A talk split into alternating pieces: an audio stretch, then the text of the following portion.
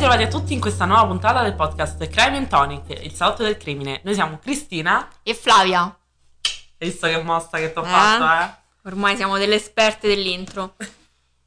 E noi continuiamo a registrare ogni volta, ogni puntata, sì. uno È sempre registrato in ogni puntata, non è... si sente. Si sente, Però- sì.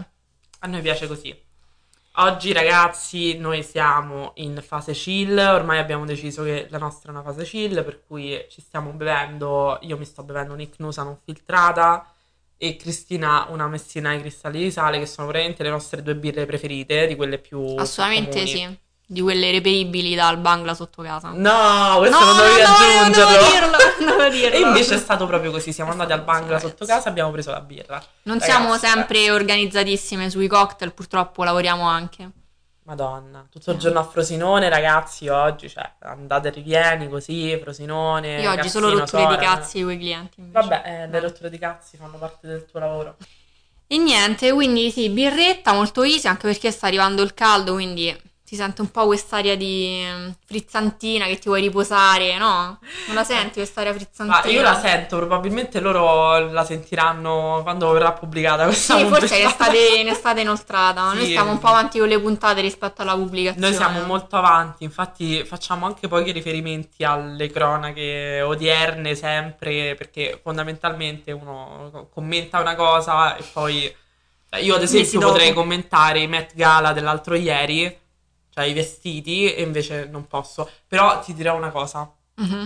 eh, s- sono andata a vedere i vari vestiti e ci sono Sophie Turner e... Ma lei che cosa, che cosa- da cosa si era vestita? Da morticia? Sì, praticamente sembrava troppo morticcia e tra l'altro ha anche un costume di Halloween che lei utilizza spesso. Tra l'altro Con le è ciabatte, con le ciabatte, vabbè. meraviglia. È inglese, non, non possiamo, eh, va solo ricriminata.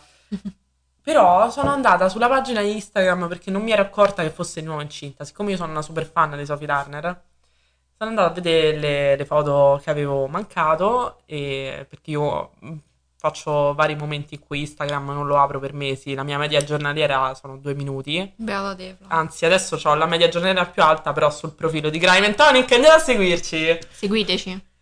E mm, ho visto che ultimamente, probabilmente tre mesi fa, aveva pubblicato questa foto di un costume che avevano fatto lei e mm, Joe, in cui lei si era vestita da Isabella, una loro amica o non so, un'altra persona famosa, non l'ho riconosciuta, si era vestita da Hilary Duff e lui si era vestito, stava in mezzo e si era vestito da Paolo. Adesso questa cosa a te non dice nulla, No, però sto parlando sto del tipo- film di Hilary Duff. Ah, ok, queste sono Da tue liceale a sono- Popstar. Ok, sono delle tue reference queste. Sì, sì, è una mia reference da liceale a Popstar in cui Lizzie McGuire viene a Roma, ti manca proprio una parte di trash, tu ti manca. Poi non è trash questo, questa è proprio cultura generale. Sì, è quella fascia di età che ci divide. Che Sì, sta- infatti. Il film è lei che viene a Roma e incontra questo cantante famoso italiano, Paolo. Si chiama Paolo. Paolo, il classico nome, mi ricordo pure tipo il fidanzato italiano di Rachel in Friends si chiamava Paolo, no? È vero, è vero, sì, È sì. tipo il nome più comune per eh, gli americani. Ah, penso sarà Anthony, Antonio. Ogni cosa che vogliono fare un ragazzo italiano è Paolo. Perché è Sempre. più figo, fa, fa esotico so. Paolo. Vabbè. Eh, mi viene solo in mente Paolo che si soplo, che esotico è un po' poco. Comunque, praticamente lui gli dice: No, ma tu sei uguale a Isabella, che praticamente Hilary Duff, però con i capelli castani. Cioè, lo- non dicono perché sono identiche, non è che sono gemelle separate, sono semplicemente identiche. Lei prende il suo posto perché lei aveva lasciato il duo di cantanti, Isabella con Paolo. E Fra, quindi Hilary stiamo Duff. approfondendo un po' troppo questa questione. Ho capito, però mi dà fastidio che tu non lo conosca. Comunque, Sophie Turner fa un sacco ridere. Andate a, a seguirla su Instagram. Vai, Posso fare una mia. mm, puoi fare tutto quello poi che vuoi. Posso dire amore, un siamo a mio, tua. ok, un mio giudizio sui Met Gala?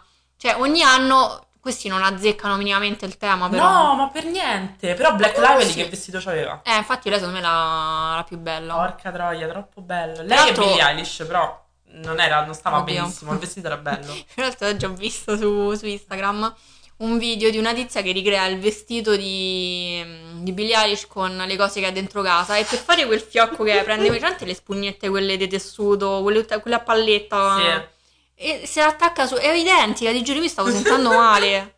Meravigliosa. Rifacciamolo anche noi, dai. Sì. Vado alle ciance. bene, basta, basta, chiudiamo questa parentesi che è durata fin troppo. Allora, è che peraltro non ha alcuna attinenza nel periodo in cui uscirà la puntata. No, specifichiamo questa cosa. Allora, Flavia, sei pronta per questa storia di, eh, di oggi? Sono più che pronta. Perché Ho tu non sai quale sia. Io non ho idea di chi stiamo parlando. Almeno credo. La protagonista di oggi è una serial killer italiana Ok. e non è Leonarda Cianciulli. Meno male perché Non è lei. possiamo dire che ci siamo tutti rotti dalla storia della Sì, Fanciulli. noi ci siamo vietate di portarla perché basta. Sì, noi abbiamo vietato alcune storie, tra cui questa che l'avremmo sentita 2000 volte in 200 podcast diversi. Sì, non no, se ne può basta. più, basta. Anche lei ha diverse vittime, di cui però non è proprio sicuro il numero preciso. Mhm. La protagonista di oggi è Milena Guaglini. Ok, Non ti ha detto nulla? assolutamente no. Bene, allora, Milena nasce a Broni, in provincia di Pavia, nel 1957. Dov'è Pavia? Peraltro, come dov'è Pavia? Dov'è Pavia? In Italia? Ok, Scusa, che domandi? Che, che, mm, regione è Pavia? Forse Veneto. Eh, non vedi che non lo sai neanche tu? Io non vorrei togliermi una fetta di ascoltatori, però adesso lo cercheremo.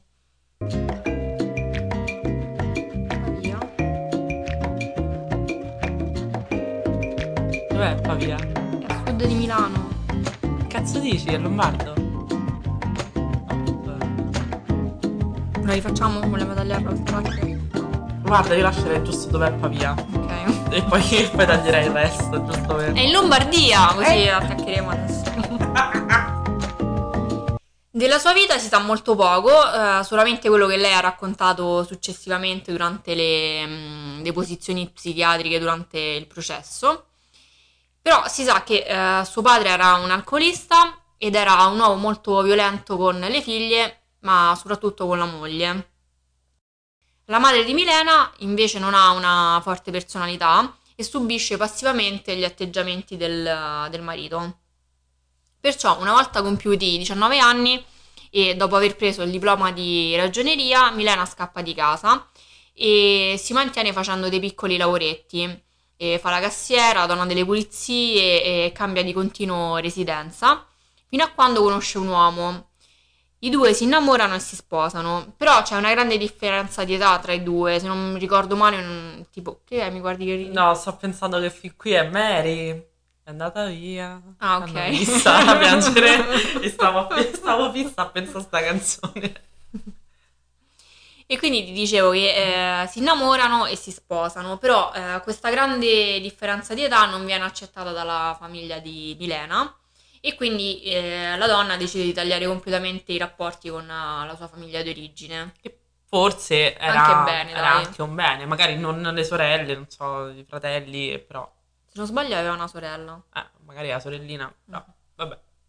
T'ho detto prima, ossessivo con le figlie. Cioè, Eh, no, le figlie, però sì, magari sì. sorelle, non so. Mm, mm. No, mi sembra c'è solo un'altra sorella perché poi Mhm.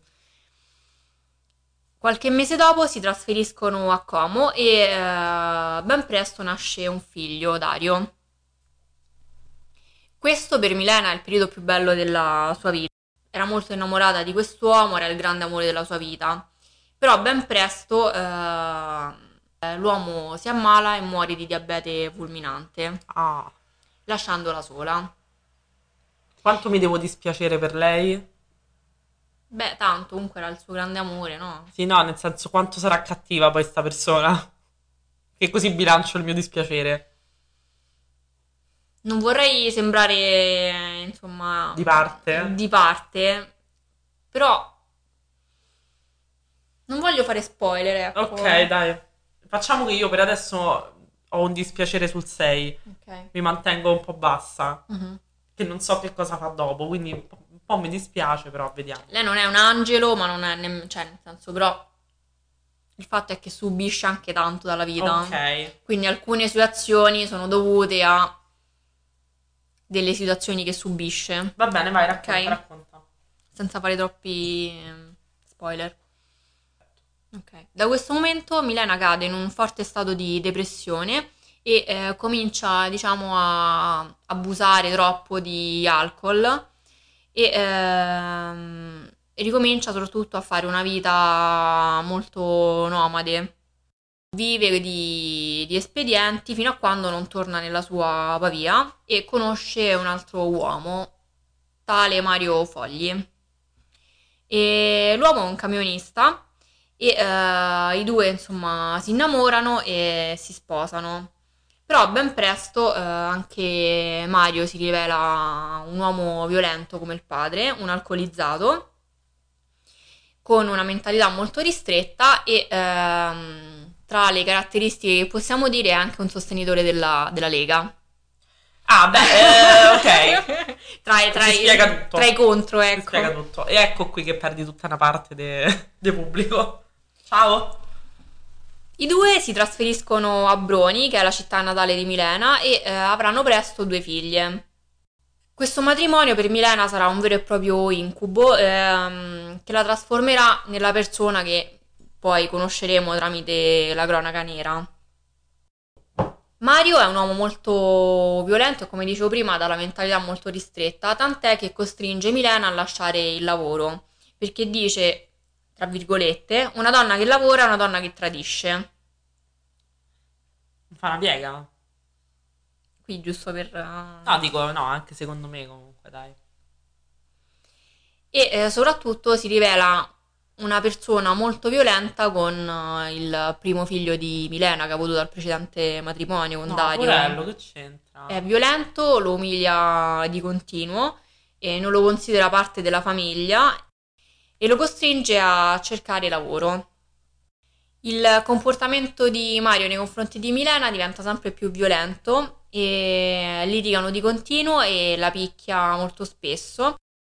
Milena passa le sue giornate a bere pur di anestetizzare, diciamo, questa situazione così pesante dentro casa. Madonna, pensa pure alle figli.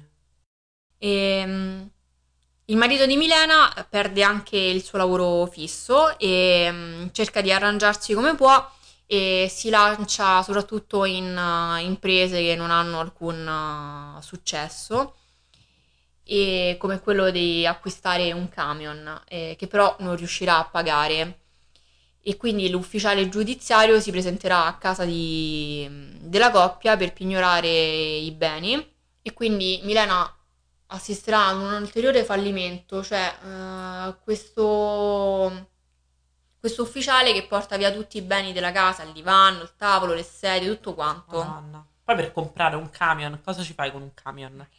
Cioè fai l'autista per le aziende così. Oltretutto lei era all'oscuro di tutto questo, quindi per lei è una sorpresa e ci rimane ancora di più male. La Guaglini cerca anche di racimolare denaro mettendo a frutto la sua più grande passione, che è la pittura. E dipinge nature morte, paesaggi lombardi, soggetti politici, perché anche lei è diventata attivista della Lega nel frattempo. eh. Ah, quindi anche lei. Sì, sì. Bene. Ma anche i soldi che ricava dalla vendita dei quadri non bastano per mantenere la Sì, famiglia. ma era tipo il quadro del Trota. vendiamo. La vendiamo in piazza così.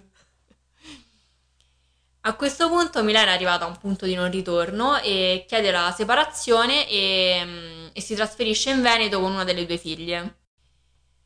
Nel 1995 trova un impiego come portinaia in una palestra e arrotonda facendo la collaboratrice domestica. Uno degli uomini per cui lavora si chiama Giusto Dalla Pozza ed è un pensionato 83enne che è anche un usuraio. Sempre perché non ci facciamo mancare nulla. Ma poi che nome di me. E poi giusto, giusto, Giusto. usuraio. Ed è residente ad Estega, in provincia di, di Padova. Dov'è Padova? No, lo so dove è Ok. Padova. È vicino all'Islanda Padova. E l'anziano presta a Milena 4 milioni di vecchie lire mm, per aiutarla con, con le spese. Però cosa succede? Eh, dopo poco tempo eh, dice a Milena che gli vuole indietro i suoi soldi. O gli dà indietro i soldi con tutti gli interessi oppure la... lo deve pagare in natura.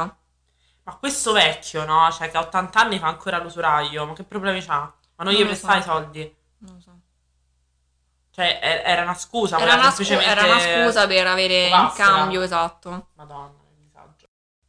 E tant'è che appunto la minaccia le dice pensavi che ti avessi assunto per, eh, per i tuoi servizi come domestica.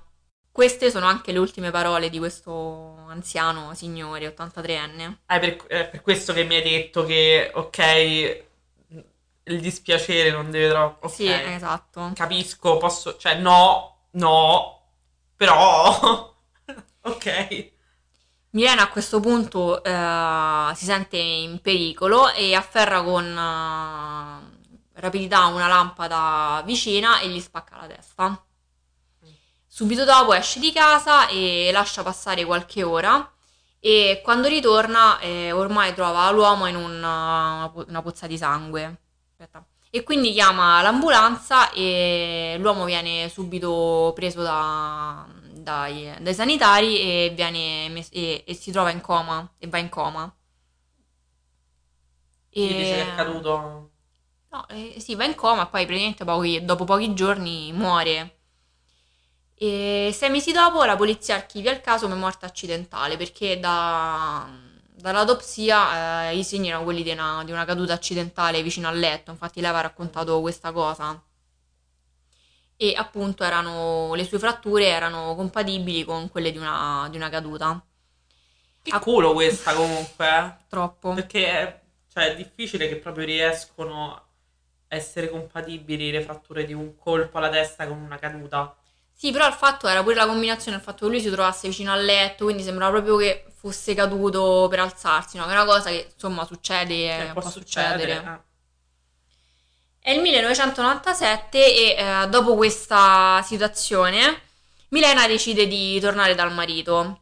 E anche perché le loro due figlie, che hanno 4 e 7 anni, soffrono molto la separazione tra i due genitori. E soprattutto Dario, che adesso ha 18 anni, non sa dove, dove, dove vivere, dove stare. Quindi si riforma questa famigliola felice. Una a- famiglia del mulino bianco. Sì, a Brioni. E- ma anche questo secondo tentativo di, di vita di coppia fallisce miseramente. Milena cade in una depressione profonda, eh, beve alcolici di continuo e a questo punto li associa anche a dei farmaci. Mai associare farmaci e alcol, ragazzi. Mai. In più, eh, il marito torna di nuovo a picchiarla e la umilia in continuazione. Fino a quando arriviamo al 2 agosto del 1998, quindi non è passato, è passato diciamo solo un anno da quando lei è tornata a casa. C'è appena stato uno dei soliti litigi e la donna, che è pesantemente ubriaca, eh, questa volta decide di farla finita con le angherie del, del marito. Mette le figlie a letto, aspetta che Folli si sia addormentato, prende, corda, prende una corda delle tapparelle e prima lo stordisce colpendolo con una lampada pesante e poi comincia a incaprettarlo, cioè gli lega i polsi, le caviglie e il collo. Anche questa è una caduta accidentale, Anche immagino. questa. Lui a questo punto si riprende e cerca di divincolarsi, però più cerca di divincolarsi più si strangola, lo sai come funziona? Oddio, come, come, come si chiama? Rich- Richard Stark. Il, Richard? il fratello, sì. Il fratello di, di Ned Stark viene ucciso da, da quello che è il padre di Daenerys Targaryen Mhm. perché loro vanno, loro riscendono giù a King's Landing per dire Ehi, Lianna, dov'è Lianna? Dov'è mia sorella Lianna? Cioè, lui e il padre di Ned Mhm. Stark vanno.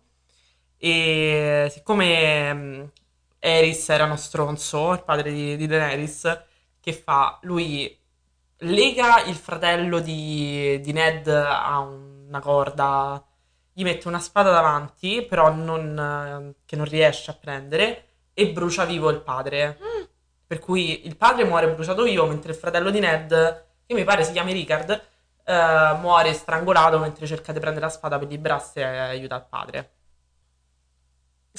Chiusa questa parentesi. Oggi troppe parentesi come al solito, tanto verranno cancellate, quindi.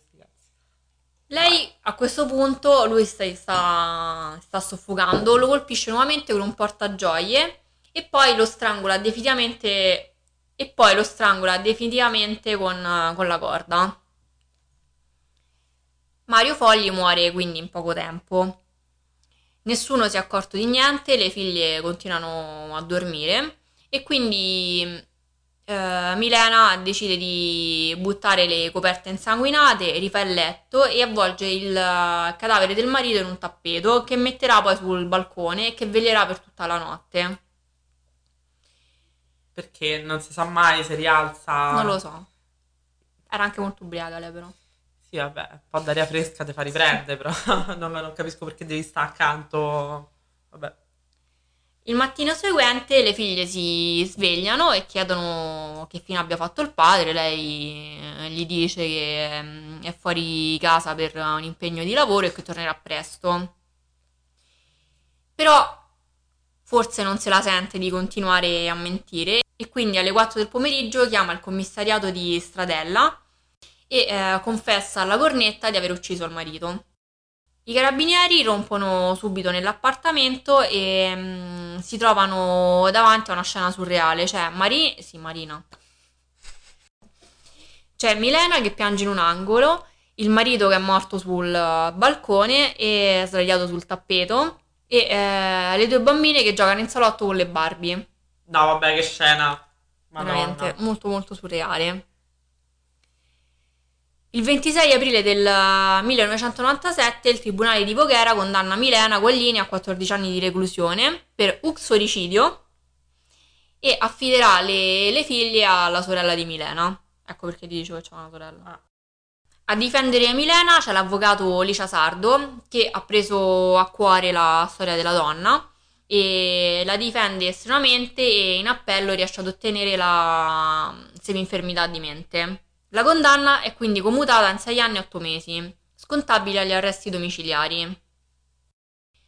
A questo punto però Milena non sa dove scontare i domiciliari perché la sua famiglia, la madre e il padre non la, non la vogliono a casa e quindi anche considerando il fatto che comunque lei è una persona che mh, abusa di, di alcol, è un'alcolizzata, viene mandata a curarsi in una comunità religiosa. Passano soli tre mesi e lei viene cacciata perché non, è, perché non si cura e anzi beve ancora di più. Si trasferisce in un'altra clinica dove conosce Salvatore, che è un ex carabiniere, e che le offre ospitalità nella sua casa di Bressana. E io infatti stavo pensando, mentre tu parlavi, ma questa serial killer non può essere... Perché è troppo poco, invece la storia continua. Cioè, La storia continua, esatto. eh, Cioè, ancora... E poi pure gli anni che gli hanno dato sono troppo pochi non, non Mm, può mm, mm. finire qua la storia. La convivenza tra i due dura appena due giorni e anche, anche Salvatore, secondo Milena, vuole abusare di lei. I due litigano molto spesso e mm, alla fine la donna inizia a ricercare una nuova abitazione dove scontare i suoi arresti domiciliari. Milena incappa in un annuncio. 53enne, divorziato, dinamico, longilineo, casa propria, cerca compagnia piacevole, massimo 40 anni per amicizia convivenza. Sì, vabbè, lui palesemente stava cercando una compagna. Pure lei però perché, voglio cioè, dire, cioè, veramente sei di, sei di coccio. 53enne divorziato si chiama Angelo Porello. È residente Porello, cioè, cioè, già il nome è Angelo Porello. No, vabbè. Cioè, Eh, mi dispiace, però sì, Angelo di- sicuramente, sì. immagino, però, cioè, scusami, ma... È residente a Bascapè ed è stato appena scarcerato dopo sei anni di, di carcere. Ah, quindi comunque è una compagnia... Ma vuoi sap- non ti stai chiedendo perché era in carcere però? Picchiava la moglie. Ha ucciso la moglie. No, era stato condannato perché violentava le sue tre figlie. Posso bestemmiare? No, veramente è una cosa agghiacciante. Dio mio. Milena inizia a frequentarlo, vengono visti insieme da più persone e Porello confessa alla figlia maggiore di, esse- di essersi messo insieme ad una nuova compagna. Sì, però ti prego, chiamalo Angelo, non chiama Porello. Porello. È la notte del 5 ottobre 1999 e Milena viene fermata dalla polizia a bordo di una rigata bianca, che è la macchina del- di Angelo, ok?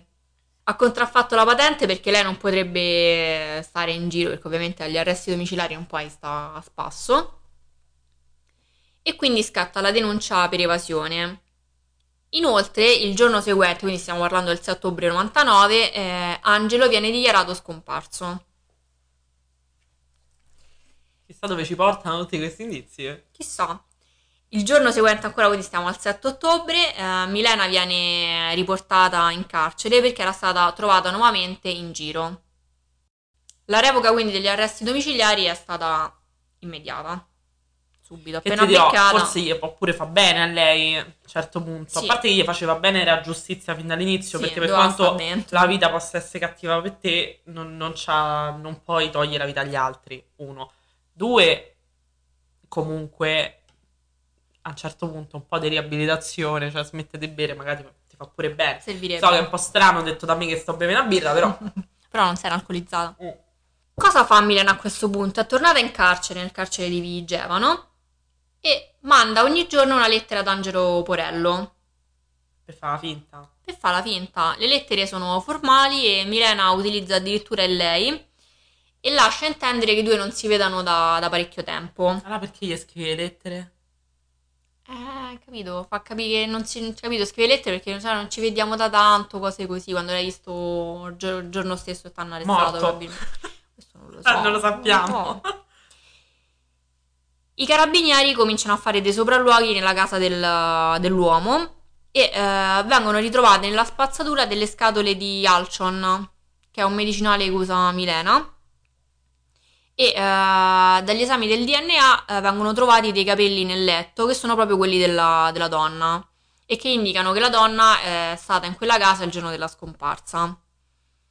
Anche l'avvocato della donna, eh, Licia Sardo, comincia a dubitare del- di lei, insomma, di, di Milena, e eh, la convince a confessare.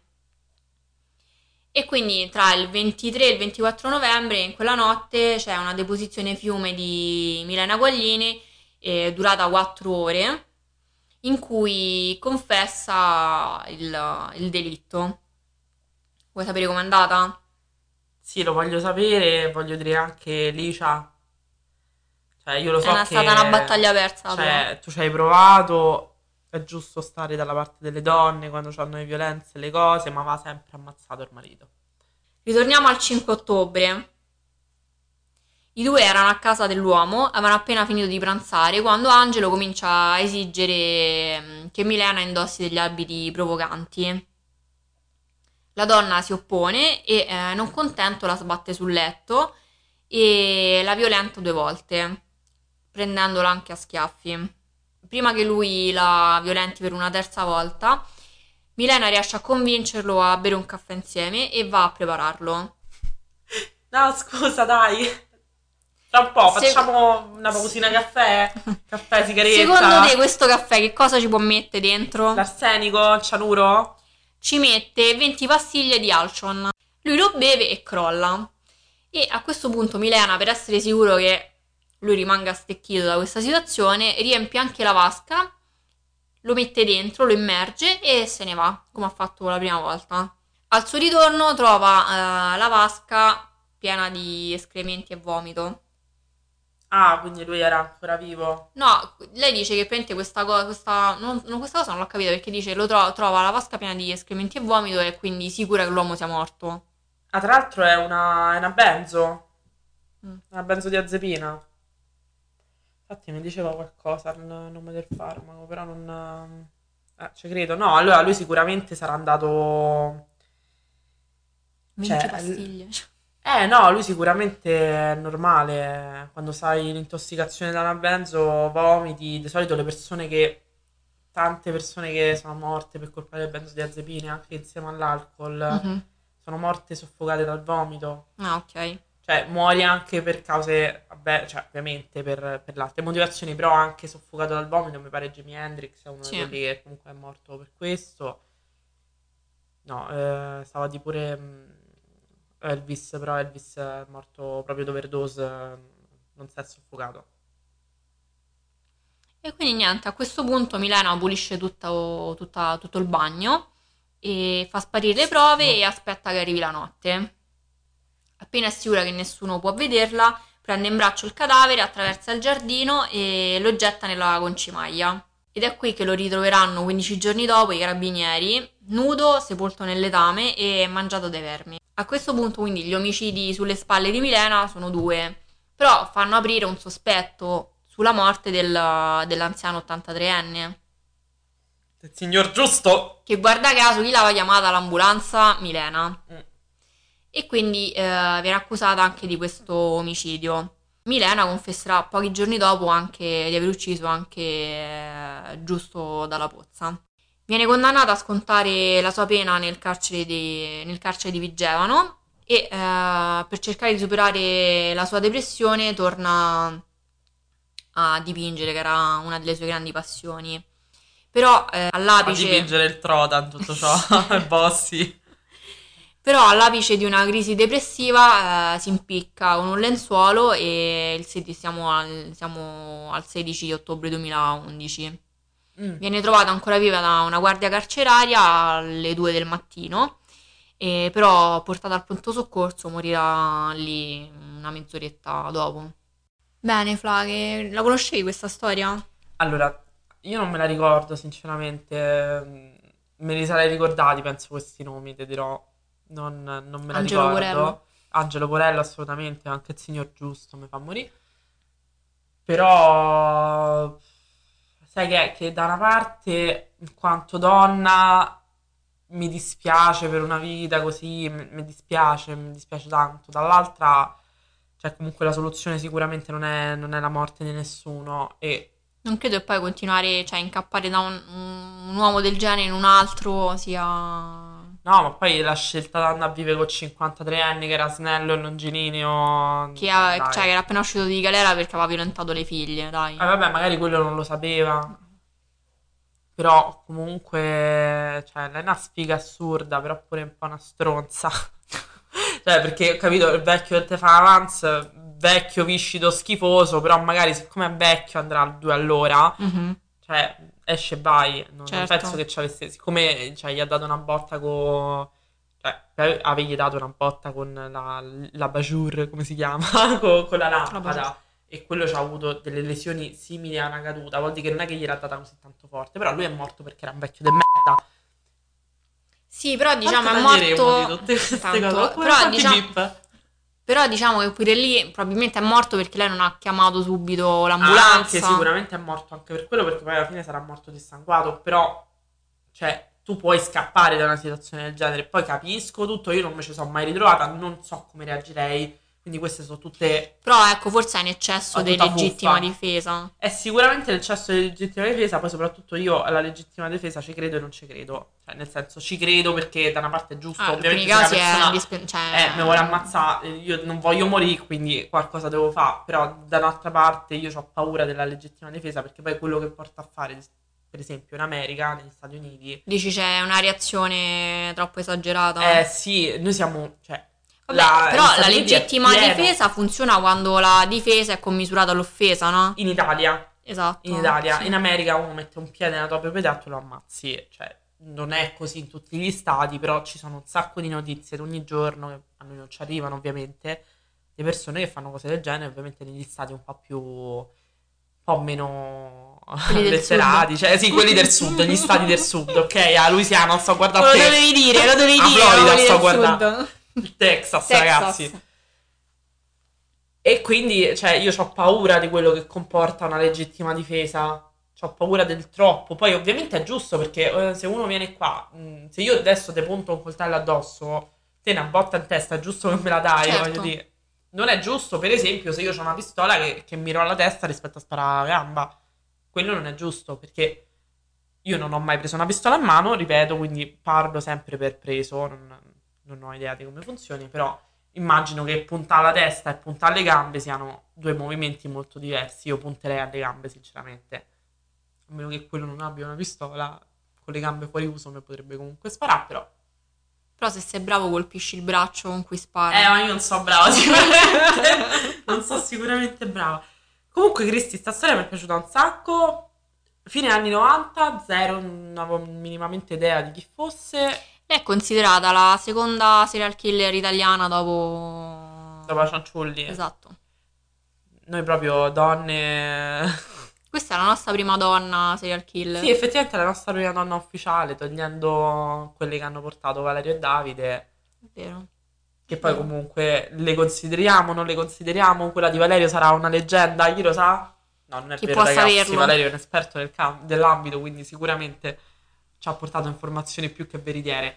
Però eh, sì, sicuramente è la nostra prima serial killer, ma ragazzi noi non facciamo troppi casi di donne perché tante sono angeli della morte oppure sono donne che hanno ucciso i propri figli e delle volte non ce la sentiamo. Sì, sono anche magari o tutte dello stesso genere oppure sono troppo pesanti. Eh, eh capito? Sono troppo pesanti, davvero, come quella là della vecchia ridacchiante. Vabbè, No, poi te la dico dopo, è una cosa sulla ok. sindrome della Munchausen, è una cosa Mm. brutta.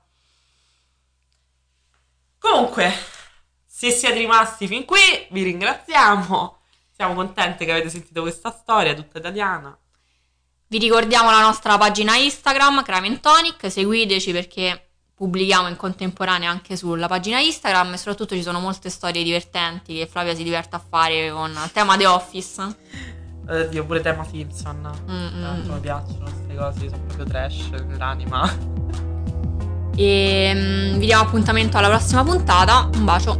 Baci stellari al prossimo aperitivo.